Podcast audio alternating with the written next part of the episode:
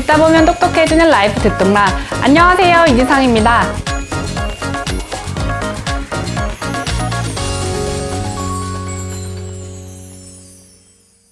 여러분, 지금 이제 막 계절이 바뀌다 보니까 SNS 여기저기에 추워지는 날씨에 어울리는 옷 추천, 뭐 이런 컨텐츠가 등장하기 시작했는데요.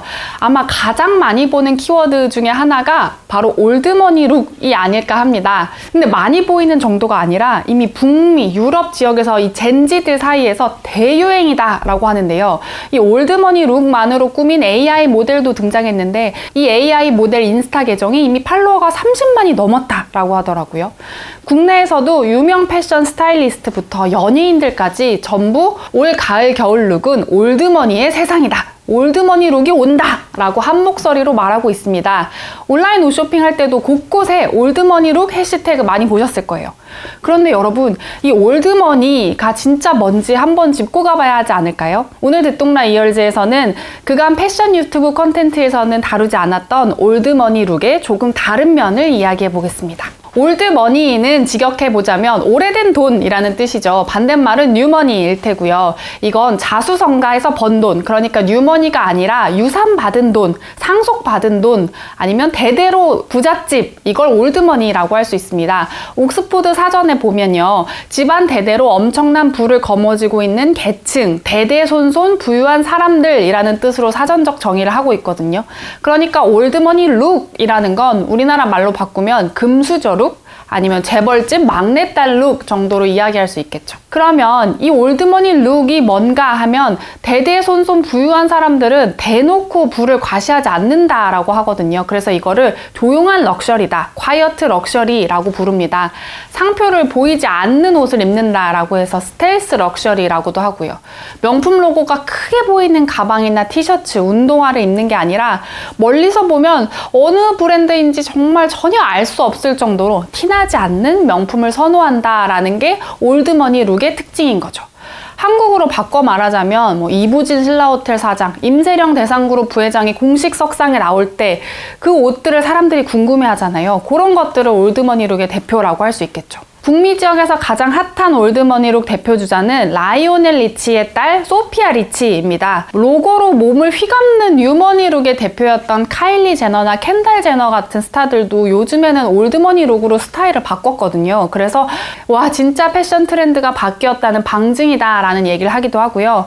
또 이 old money look의 향연이라는 드라마가 굉장히 인기인데요. 재벌가의 재산 상속 이야기를 다룬 HBO의 유명 드라마 시리즈인 Succession에서 보면서 등장인물들이 다 재벌 자식, 손자, 자녀잖아요. 그래서 이 사람들이 전부 old money look을 구사합니다. 그래서 여기에 등장한 사람들의 패션을 따로 다룬 인스타그램 계정이 있는데 그 계정도 인기를 끌고 있다라고 합니다. 그리고 듣동라 월드에 자주 등장하는 헐리우드 배우죠. 기네스 펠트로가 올 초 법정에 서서 입었던 look이 이 old money 붐을 일으켰다라는 주장도 있습니다. 아무튼 이 old money 키워드 해시태그 글은 현재 인스타그램에서 100만 개의 글을 넘어섰고요. 틱톡이랑 유튜브에서도 관련 콘텐츠가 넘쳐나는 상황입니다. 여러분도 보고 계시죠?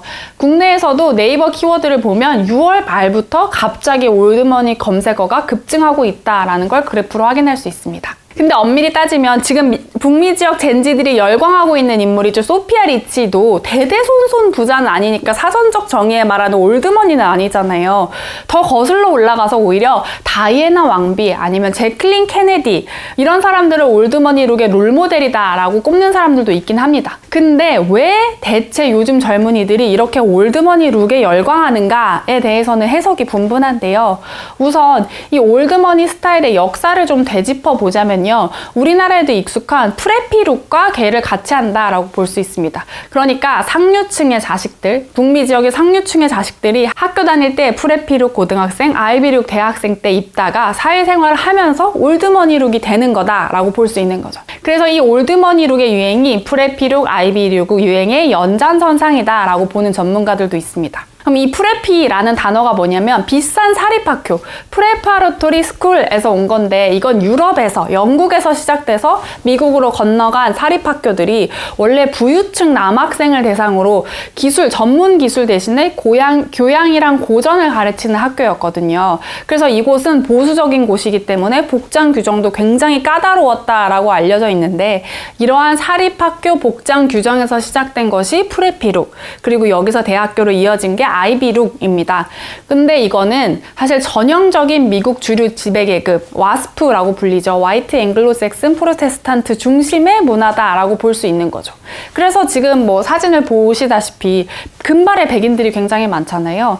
여성의 경우 미국에서는 Seven Sisters라고 불리는 명문 여대들이 있거든요. 뭐 지금은 일부는 남녀공학이 된 곳도 있지만 웰즐리 여대 등 명문 여대 이 여교 명문 여대 이 학교 학생들이 1970년대, 1980년대 때 우리는 더 이상 드레스를 입지 않겠다. 원피스만을 입지 않겠다라고 말하면서 자켓, 바지, 스웨터로 구성된 이른바 지성인 look을 구상한 게 시작이다라는 얘기도 있습니다.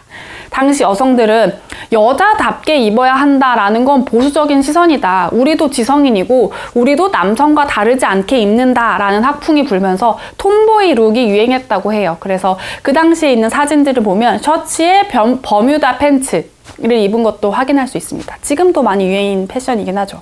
근데 사실 이 preppy look은 처음부터 모두가 입고 싶어 하고 선망하는 대상은 아니었습니다. 1980년에 출간된 책이 하나 있는데요.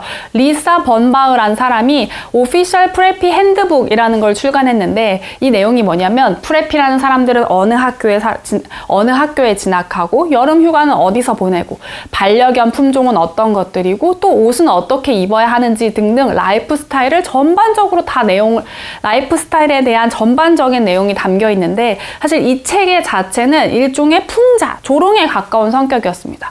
왜냐하면 미국에서 대대손손 부자라는 거는 일종의 상류층인데 이들이 그럼 부를 어떻게 축적했느냐라고 하면 거슬러 올라가면 엘리트 계급, 즉 노예제 사회에서 지배자 계급으로서 부를 축적했거나 아니면 식민지 시대에 자신의 직권을 갖고 있으면서 많은 토지를 얻은 사람들, 뭐 이런 사람들을 뜻하기도 뜻하기 때문이기도 한데요. 그래서 70년대, 80년대 영화 영화에 보면 프레피를 약간 조롱처럼 쓰는 단어들이 등장하기도 해요.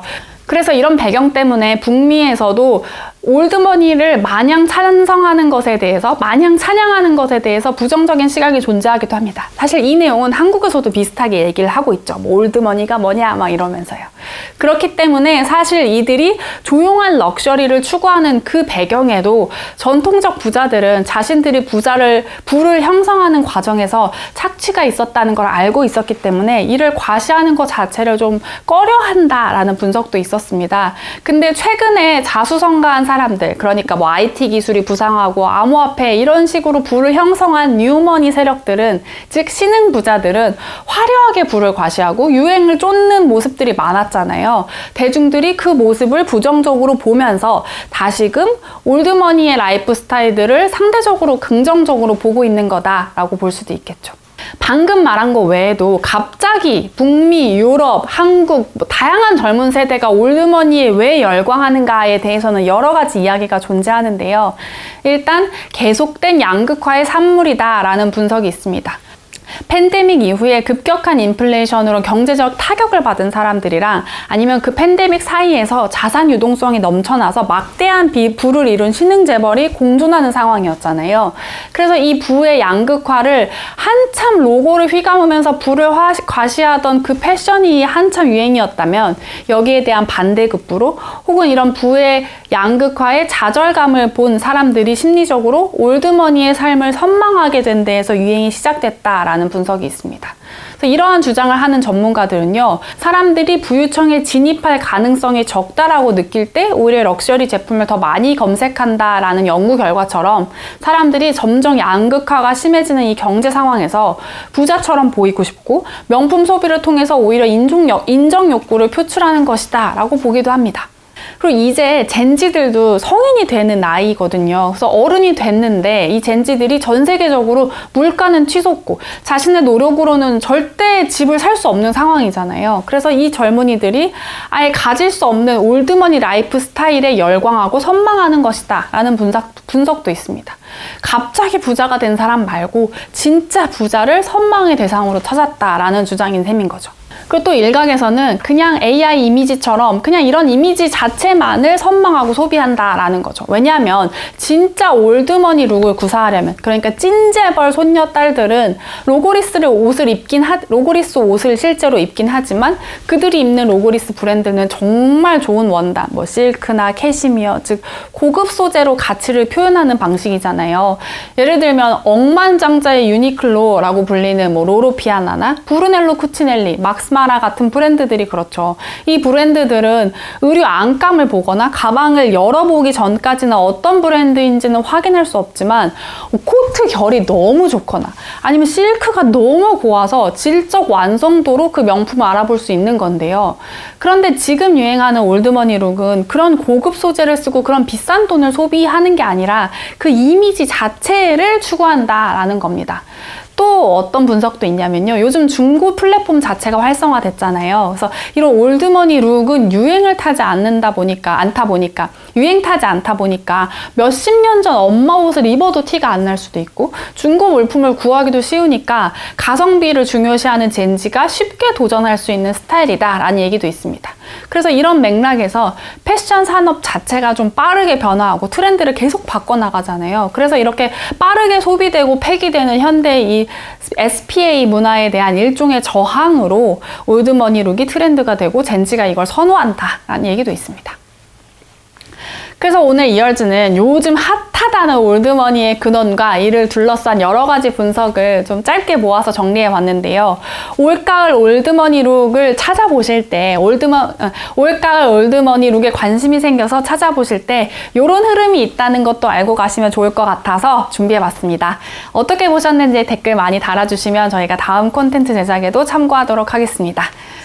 그럼 저희는 다음 컨텐츠에서 찾아오겠습니다. 화수목 아침 7시 듣똑라가 여러분의 습관이 됩니다.